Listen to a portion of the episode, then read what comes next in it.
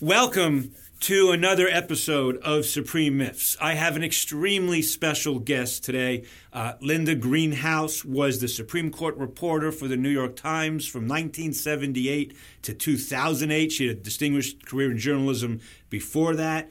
Uh, she is currently a, re- a, senior research scholar at Yale Law School. She is a graduate of Radcliffe College, Harvard, and has a Master of Laws from Yale. Um, she's written books, she's written articles, and she, I'm sure, will be the only guest on my show ever who has won a Pulitzer Prize, um, which is an incredibly honorific thing. Uh, Linda, welcome to Supreme Myths. Thank you, Eric. Maybe Pulitzers are a dime a dozen these days. I don't know. I don't think so. Um, so you were a reporter for 30 years for the Supreme Court, and a reporter before that.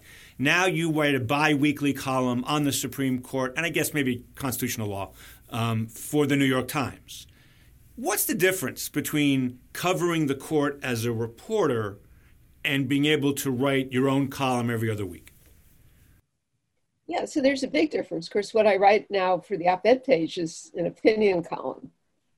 So, an opinion column without an opinion is a, is a failure. so, I can I, I can only write about things in which I have an opinion, and I can only express an opinion when I back it up with facts. Uh, you know, nobody needs to hear somebody just talk off the top of their head. So my columns are actually pretty intensively reported, although they don't necessarily come across as reporting. Uh, back in my daily journalism days, which, as you say, lasted for quite a long time, uh, I was affirmatively not supposed to inject opinion into my stories, and uh, and I don't actually think that I did, um, except when the piece was labeled news analysis, which again would not be here's what I think, but I would be I would present readers with analytical tools uh, to figure out for themselves what they might think about something. So I think I have a journalism question more than a Supreme Court question. Um, I understand what's what's the line between when you're a journalist covering the court, not a columnist, expressing no opinions or trying not to express opinions in your reporting, and the reality that of course you have a set of political and social and cultural and legal priors that you do have. Everybody has them, especially somebody who's been who, who did this as long as you did. What's that space? Because obviously, I mean, there are a lot of people, we'll get to this in a minute, but there are a lot of people, I'm not one of them, who thought your column had a distinct liberal bias, for example. How do you keep that out? I actually don't, I, I actually reject that. I, I, don't believe there were a lot of people who thought so. Um, and if they did, I'd like to see a single example of it, actually, and, and I would ask those people. So, in answer to your question, so what, you know, what's the purpose of journalism? Obviously the frontline purpose is, you know, what happened? What happened today or whatever. And then, you know, my, my view of it is then, okay, you say the Supreme Court today ruled that X, okay? Anybody can find that out if they go on the court's website or anybody can, you know, that's not, that's hardly proprietary knowledge. So you ask yourself the second level question, what do my readers need to know about X? How can they make sense of X? So my job wasn't to tell them what to think. Uh, oftentimes, I hadn't reached a decision myself as to what to think, but it was to give them the ability, with the knowledge of context, background, what was this case doing there? How did this case get there? Uh, what did the world expect out of this case? What roads did the justices go down? What doors did they open that nobody had thought they were going to walk through? That kind of thing. So that the intelligent, interested reader could come to their own conclusion about it. So I'm not sure that's a direct answer, but that's how I saw the job. Now, I'll say there's a further answer that's suggested in the environment we're living in now. Suppose somebody says, you know, this is a terrible opinion because it does X. And you know from your own research in preparing for that decision that that's just not correct. So what do you do? My view was I wouldn't quote them at all. I wouldn't quote them and then say, Dear reader, this is a lie. Right. My stories had, I mean, here's something that people did notice about my stories. It had very few, my stories had very few quotes from outside quote experts, very few quotes from the parties to a case. Because I was, you know, by all these years having passed, I was um, maybe had enough hubris to think that I knew as much as any expert I might call. And my job was to do the synthesis.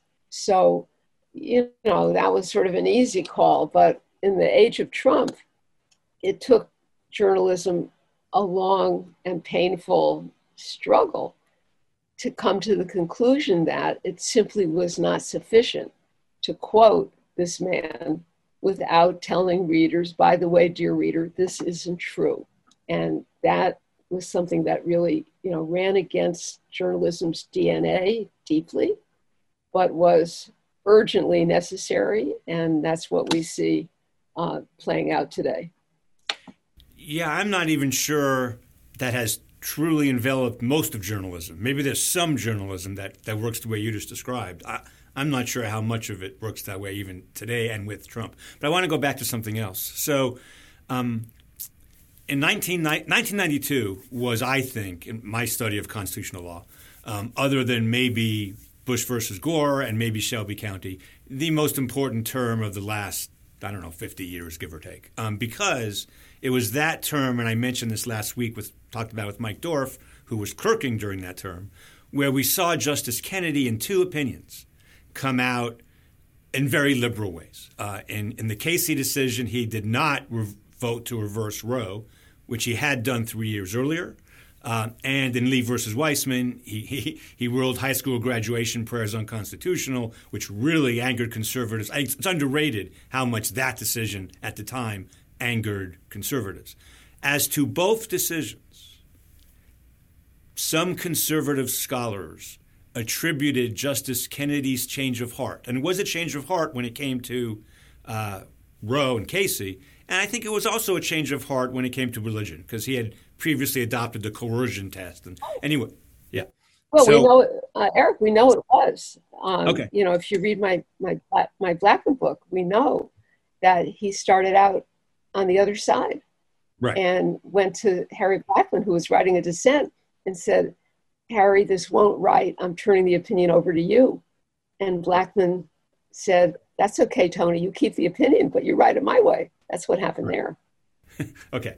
Um, so at the time, more than one conservative pundit writing in, in, the social media at the time, which was actually much less than it is today, that this was due to what they called, quote, the greenhouse effect, referring to you.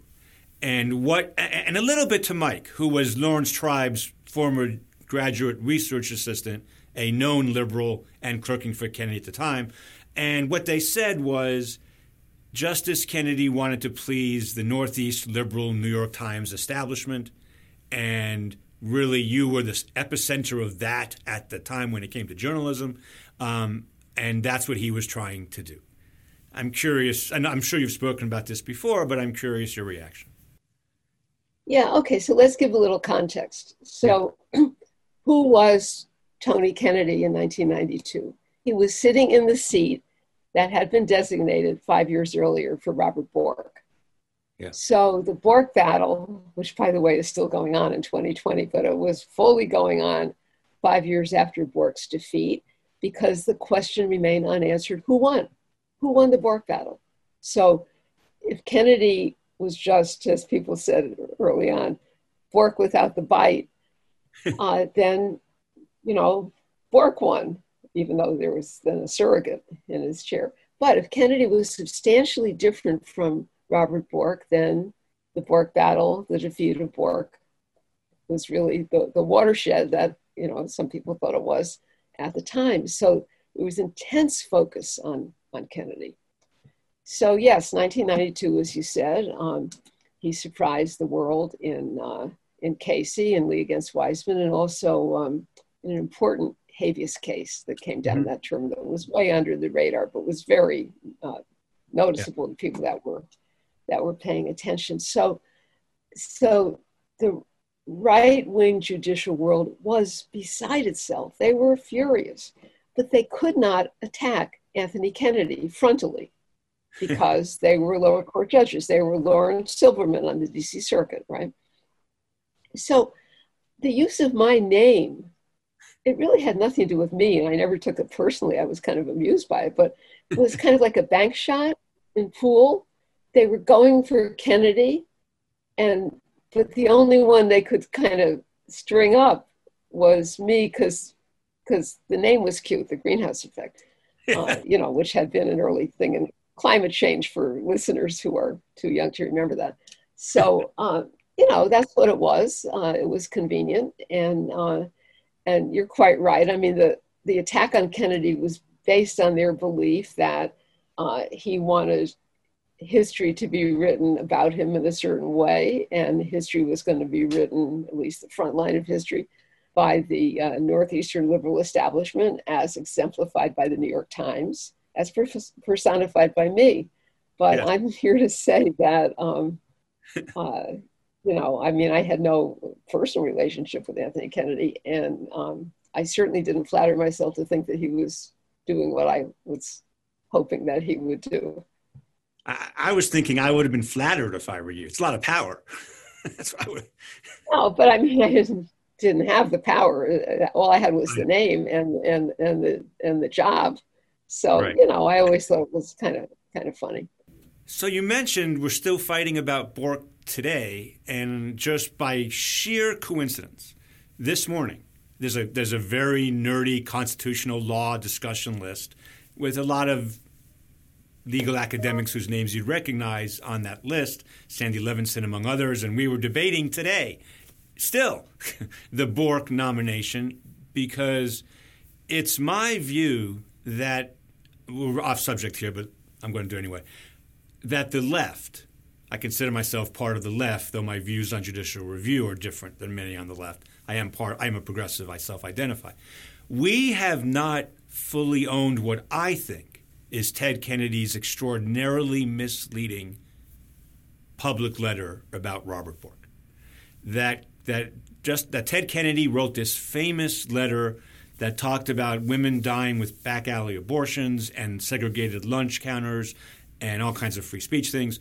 And it's my yeah, view Robert, that Robert Robert Bork's America. That was the name of that. Yes. Okay. So what I was saying today on this list, and several people fought back, was if if Kennedy had said he wants an America where the judges stay out of these issues, if Kennedy, if Ted Kennedy had said about Bork, he wants an America where judges don't interfere in these questions, and then listed his things, it would have been a fair critique of Bork. That's not what Kennedy said, though. He said Bork wants this. He wants segregated lunch counters, and he wants back alley and all that stuff. Um, and then I got pushed back from some people on the left today. And, and just real quick, my, my response, and I want your response, was let's remember Scalia held the same views and was confirmed, I think unanimously, or 99 0. And many people who voted um, against Bork voted for Scalia, which shows it was all politics, not really about constitutional law. And I'm curious your reaction to all that. Okay, so in terms of Scalia versus Bork. Yeah. Again, context, context, context. yeah. So Scalia was in 1986. He was nominated by President Reagan to take the seat that was being vacated by William Rehnquist, who was being promoted to Chief Justice. Right. Republicans held the Senate. Okay. So Scalia going on the court was not going to change the polarity of the United States Supreme Court at all. So, you know, it was kind of a feel good nomination. The the Rehnquist elevation was was quite controversial. But Scalia, the first Italian American on the court, a guy who liked a good joke, wasn't changing anything, and yes, he was confirmed unanimously. A year later, the Reagan revolution was hanging by a thread, Iran Contra, and so on. Democrats had taken the Senate, and uh, Bork was nominated for the seat being vacated by Lewis Powell. Lewis Powell was the Anthony Kennedy of his day. He was the swing justice. So everything that Ted Kennedy mentioned in Robert Bork's America was hanging by a thread. did he did Kennedy exaggerate? Of course he did. It was politics. Are we, you know, sorry about it? it, it it's kind of cringe making to to read. You know, I knew Robert Bork. He was my antitrust professor in law school, and I liked the guy. I mean, he was my date one year at the Supreme Court correspondence. Uh, excuse me, the White House correspondence. Oh, that's my headline for this podcast, Linda. That's my headline right there. But go ahead. well, I mean, it was public. There I was with him. So, you know, did I think Ted Kennedy was being unfair? I was in the Senate press gallery when that thing was passed out. I thought, oh my gosh, what's going on here? Uh, but you know, did that make the difference? No, absolutely not. Uh, Bork was defeated because uh, Southern Democrats, uh, in whose states African American voters were voting in large numbers for the first time, felt once it was clear that Robert Bork had, uh, you know, opposed the Civil Rights Act, opposed Title VII, uh, had, you know, very antediluvian views about uh, race in America in, in, terms of what the Constitution and law have to say about it and, and so on. Um, you know, people like Howell Heflin, uh, um, John Warner, Republican of Virginia, uh, right. you know, voted against Bork, uh, certainly in large measure because they didn't want him on the Supreme Court but you know they were politicians they were making a political calculation. So um, it, it's it's a totally fascinating episode uh, uh, of which the kennedy statement is just a footnote just a rhetorical footnote. I think that's right. I, I, I think what i haven't what i have trouble getting my hands around is had bork gone first and scalia second I'm reasonably sure, and um, Doug Laycock agreed with this this morning. I'm reasonably sure Bork gets it and Scalia doesn't, right? I think Bork certainly would have gotten it because Republicans had the Senate in 86. Right. Um, right. And I think Scalia may well have gotten it too because people didn't act. I mean, Bork had such a long record of you, you know, nothing, he, he had never held anything back. So, uh, you know, people say he was the, the last Supreme Court nominee to give substantive answers to substantive questions. Well, he could hardly not because he had this, you know, huge record of written stuff. Scalia right. didn't. I mean, Scalia was um, an administrative law guy. Uh, he was no constitutional scholar. Well, Bork really wasn't either, but leaving that aside. Um, so uh, you know, there was really very little in Scalia's record uh, to pin your hat on. So I think it's pretty likely uh, that he wouldn't have scared people the way Bork did. I mean, remember uh, how Bork came across in the hearings as yeah. kind of a scary, strange looking guy who was very condescending. And again, I'm just telling you, you know, I, I liked him personally, so I'm you know, I don't think I'm projecting my personal views onto what I'm saying, but he just came across as this weird, scary guy. And you remember that last question from Alan Simpson Judge Bork, if you get to be on the Supreme Court, you know, why, you know, why do you want to be a justice of the United States Supreme Court? And Bork said, in complete honesty, because it would be an intellectual feast. Right. And that seals the deal. When he, I was covering it. When he said that, I thought, oh my God, that's that. Now, he might have said, because I want to do justice, I want to whatever, but he wasn't going to say that. He was very intellectually honest and he said what he thought. He wasn't there to do justice. It was going to be really interesting to be on the court. Scalia would have played that totally differently. He would have been charming. He, he would have been funny um, whatever, whatever. He would have read the moment. He would have read the crowd, and and I'm I'm quite sure he would have been confirmed. It makes me.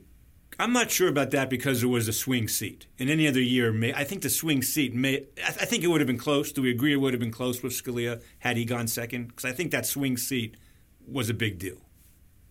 Yeah. Um, two things about this that I just I find interesting and annoying, just personally annoying. Um, I'm told by a pretty good source that Scalia and Bork knew after Justice O'Connor was named to make Reagan's campaign pledge, you know, uh, to keep a campaign pledge, pledge that they were the next two, and the only issue was the order they were. They were probably the next two, and the only issue was the order they were going to go in. And they were kind of fighting on the D.C. circuit to be who could be more conservative, who would stand out more to get the first, you know. The, and and, and I, I also have sources that tell me at DOJ there was discussions about who was going to be. I mean, it wasn't a clear cut. Scalia, 100%. Someone at Bork, someone Scalia. And again, if Bork gets the first one, he gets it. And I find that randomness, I don't know. There's something about that random, because they are the same. They would have voted the same way over time, with the exception of a couple. Very, maybe criminal procedure would have been different. Maybe some parts of free speech would have been different. But overall, they would have voted the same way, right? I mean, we think. Yeah. Yes, yeah, that- I mean, they both came to Washington uh, to go on the DC circuit um, with the understanding that that was the ticket they needed to get punched to be on the Supreme Court. Right. Um, right. And of course, Bork never wanted to be on the DC circuit. He wasn't the slightest bit interested in its docket. And within a short measure, after his defeat, uh, he quit the DC circuit. So, um, so yeah, I mean, the contingencies the yeah. randomness of history. That is for sure. One, one, one last thing about Bork, um, frankly relevant to my own work. Um, so Bork's defense of judicial deference is important to my work because I think we're all better off with a lot of ju- lot of judicial deference.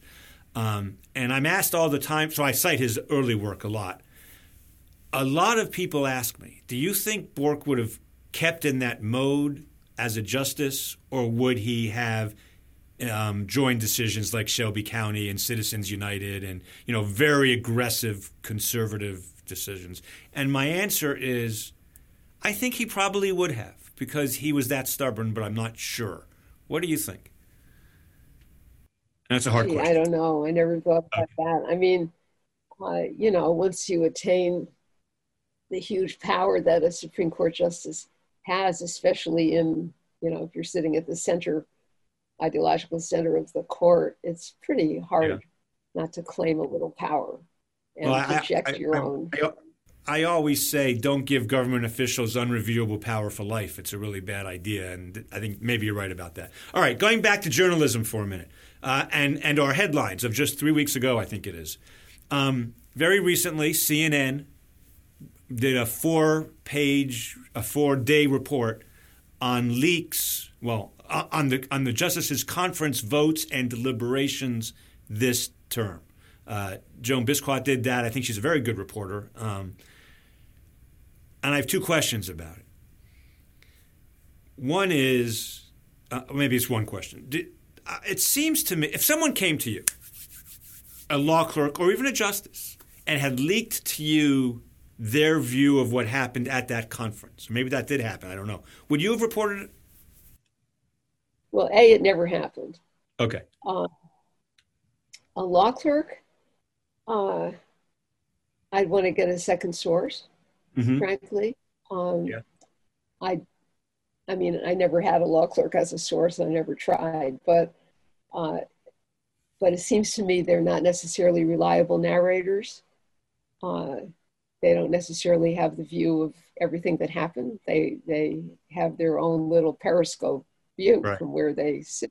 So um, no, a justice also never happened, but um, you know I would certainly regard that as valuable information that I would factor into my understanding of whatever it was and um, certainly make use of. Yeah while you were covering the court as a journalist, as opposed to an opinion columnist, did you have personal relationships with any of the sitting justices?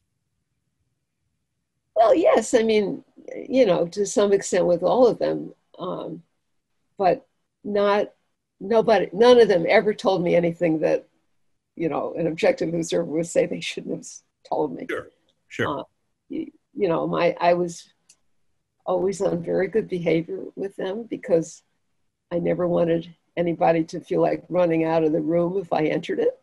uh, so, you know, we had friendly conversations about this, that, and the other thing, but never about the work of the court. Um, Sure. So, you know, maybe that's Um, maybe that's too bad, but that's the way it was. Uh, a while back here at Georgia State, I had a symposium on um, called "Invisible Justices" that involved a lot of transparency issues and reporting about the court. And I want to answer some questions about some of those issues. But before I do, um, the lunchtime event was Dahlia Lithwick, who, who used to write for Slate. I think she still does.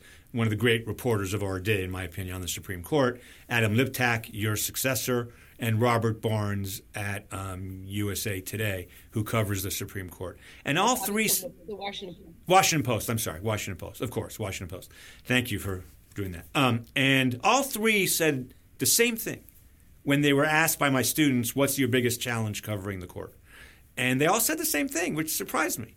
They they all said on other beats, most other beats, we get to ask questions of the people we're covering. we get to say to them, "Why did you do this?" or "Where were you on the night of April 15th?" or you know, some que- we get to have some give and take with them. We don't get that, other than maybe at a law school reception or you know something like that, um, where we can't talk about anything real, like you just said. And that was a real challenge. Do you agree with that kind of frustration? Um, I certainly felt that way when I started on the beat because I had come from covering the New York State Legislature. I was the Albany bureau chief Right. for the New York Times as a, a baby reporter in my 20s. And it was great fun because um, I could just wander the halls of the state capitol and people wanted to talk to me. They wanted to spin things their way. They wanted to tell me their version of the inside story. And, you know, it was very heady and a lot of fun. And suddenly there I was sitting in the Supreme Court press room with nobody to talk to. Uh, you know, my newsmakers were invisible to me and so on and so on. And it was very disconcerting. But actually, over time, uh, I, I would not have singled that out as, as a challenge. I think Okay. uh, to a very large extent, maybe I just drank the Kool Aid and I incorporate, I, I've incorporated the institutional view. But, you know, judge them by their work. What matters is the published opinions that come out of the court, to which they sign their names. Um, so, you know, how it happened is very interesting. Um, I have to click OK on something here. Yeah. How it happened is very interesting. And whenever I could discern that an opinion had flipped, that somebody that got the majority assignment out of conference lost it or whatever, and I would keep very close track of the flow of opinions for each argument sitting, and I would put that in the paper. I mean, I was happy to do that. Uh, but it's not what I really cared about. What I really cared about was what the opinion said. So That's I that's- think, I mean, to answer that question, I, I think the biggest challenge right now, and it's one that I didn't have to meet, is the internet. yes. Uh, you know, the the opinions, the work of the court is made available at 10 o'clock in the morning. And reporters now by 10:30 they have to have something up on the web, which means a on an opinion day they don't have the luxury of sitting in the courtroom listening to what's called the hand downs, listening to the justice who's written the opinion give his or her own description of the case.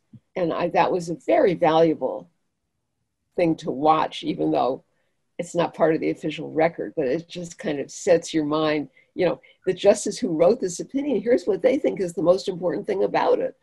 right. And it also means that they have to pre write what in journalism is called the B matter, all the stuff that comes below the lead. Well, that's a terrible thing to have to do because in any important case, what is salient, what you would want to have in your story, depends on what they do. You know, what, as I said earlier, in answer to a different question, you know, what road didn't they go down? What facts did they help themselves to? What facts did they sweep under the rug? All that kind of stuff.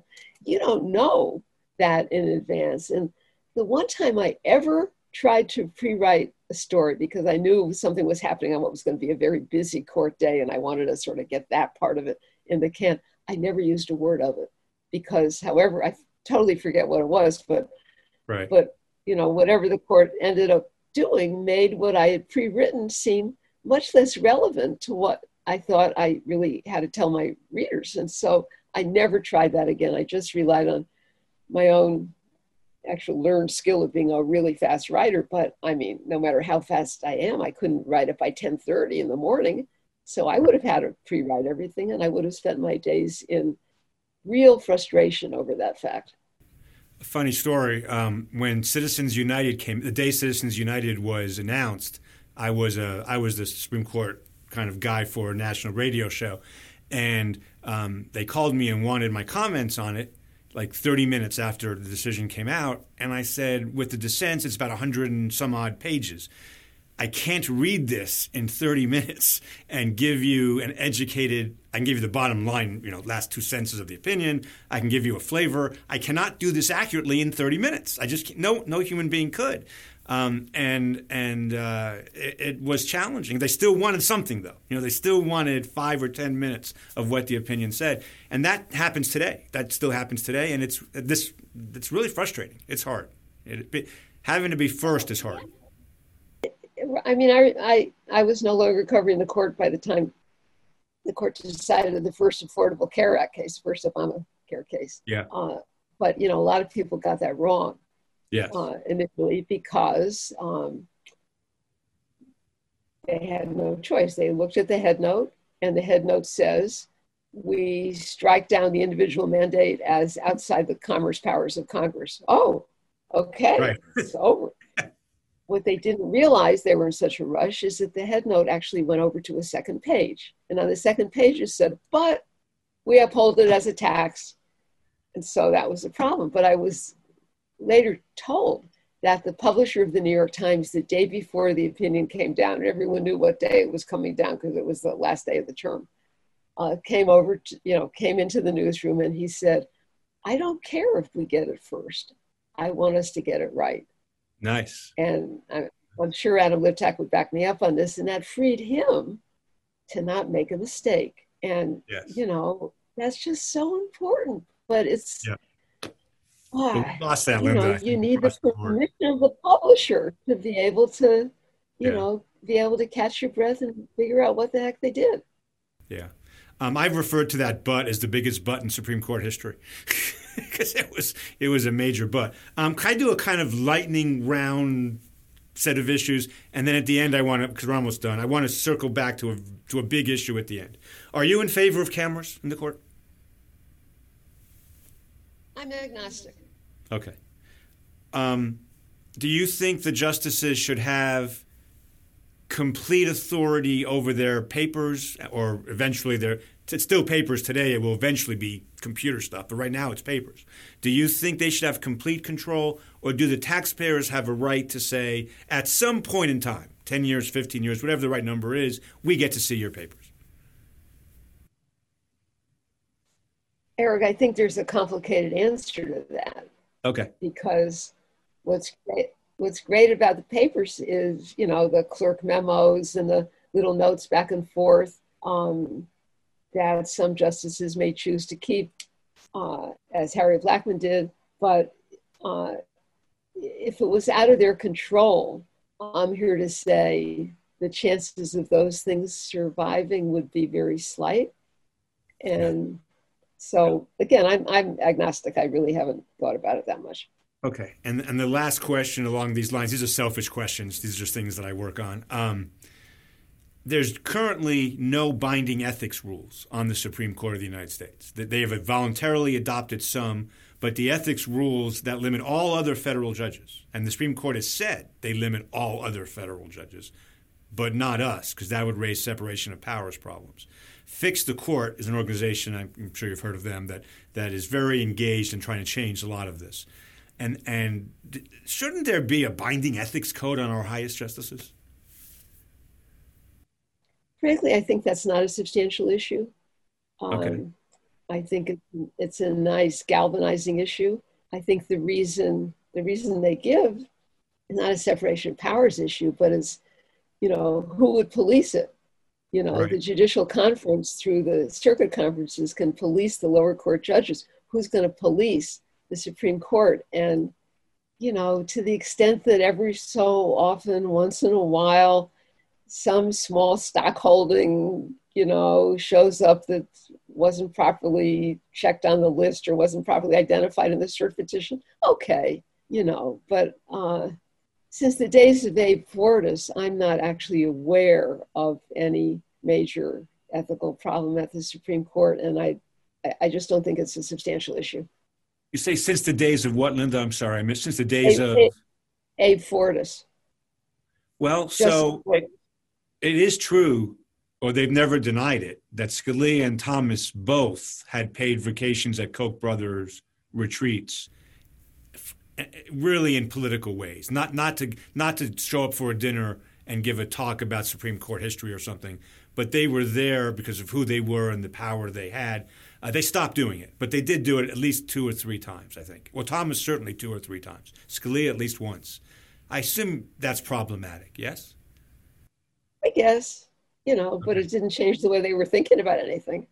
Probably not. Okay. Um, all right.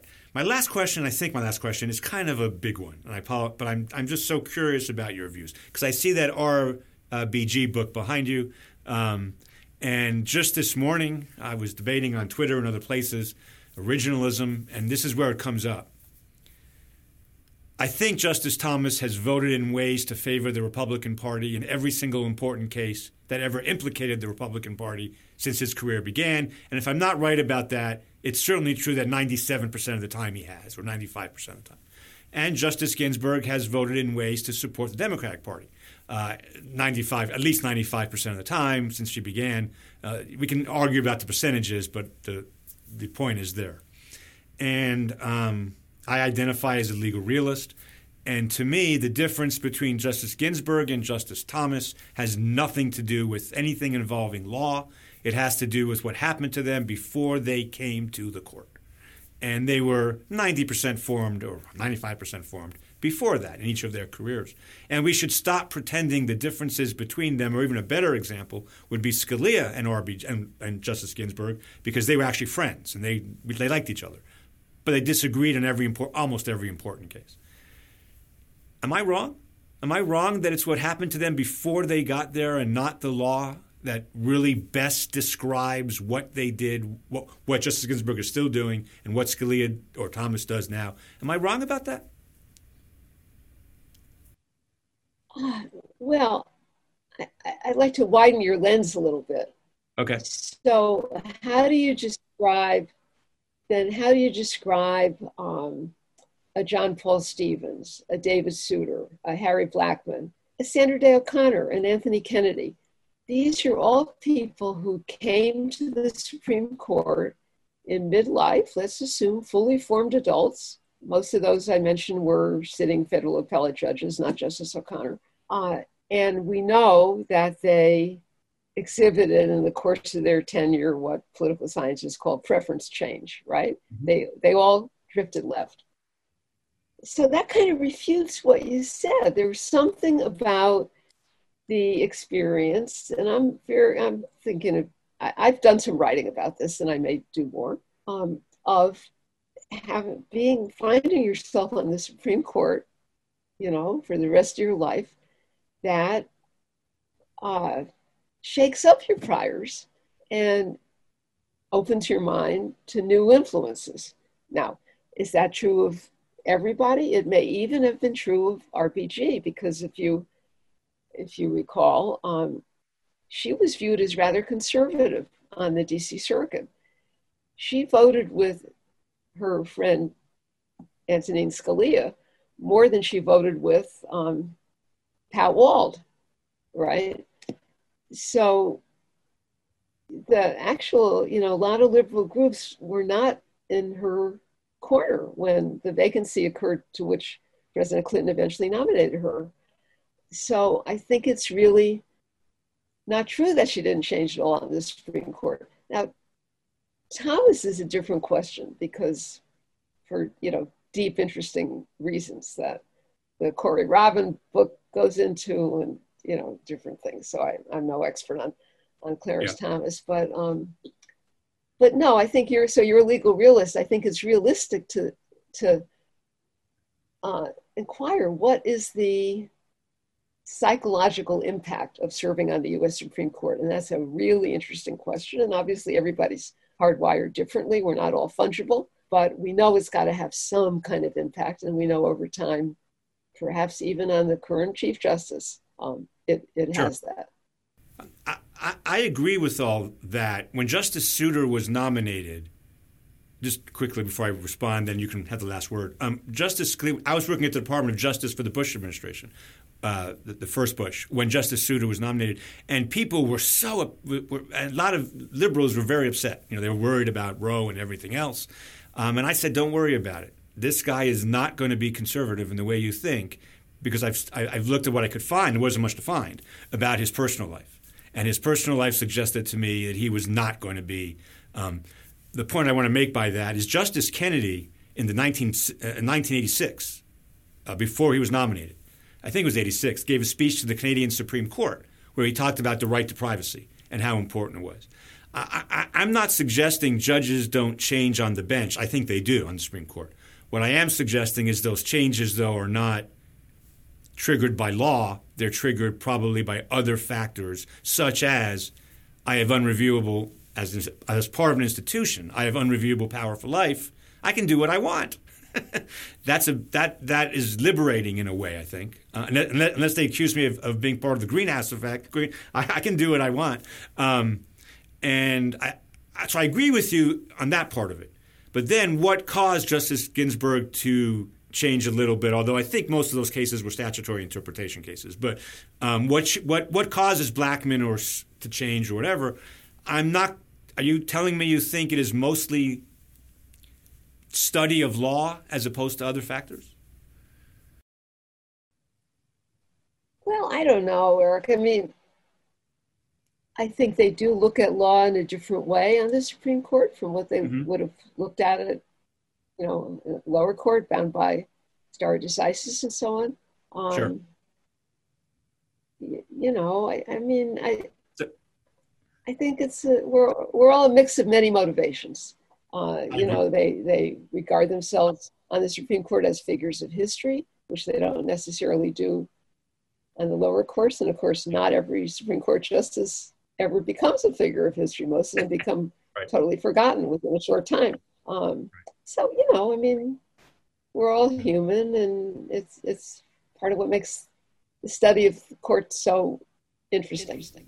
So I think we do agree. It, it, it is complicated why they do what they do, as are hard all hard decisions we make as boyfriends or husbands or parents or friends or whatever. What I, what gets my goat? I know this. You're not. I'm not accusing you of this, obviously.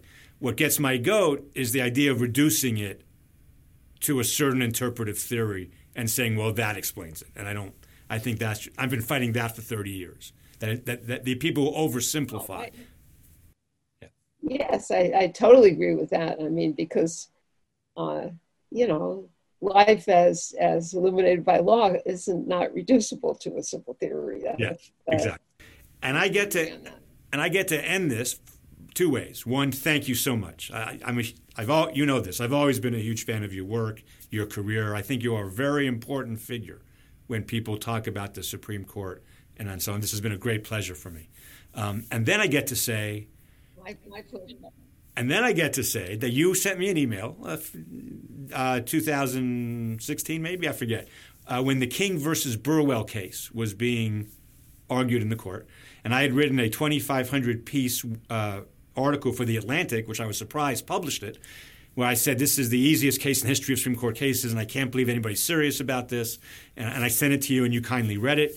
And you wrote me back and said, if they rule for the plaintiffs in this case, I am going to come out publicly and say, you're right, the court is not a court. I was one case away What's one case away from, from having Linda Greenhouse agree with Supreme Myths? Why the Supreme? But I missed it by a case. Actually, I'm glad I missed it by a case. Justice was done. Linda, thank you so so much. This has been awesome. Oh, pleasure is mine.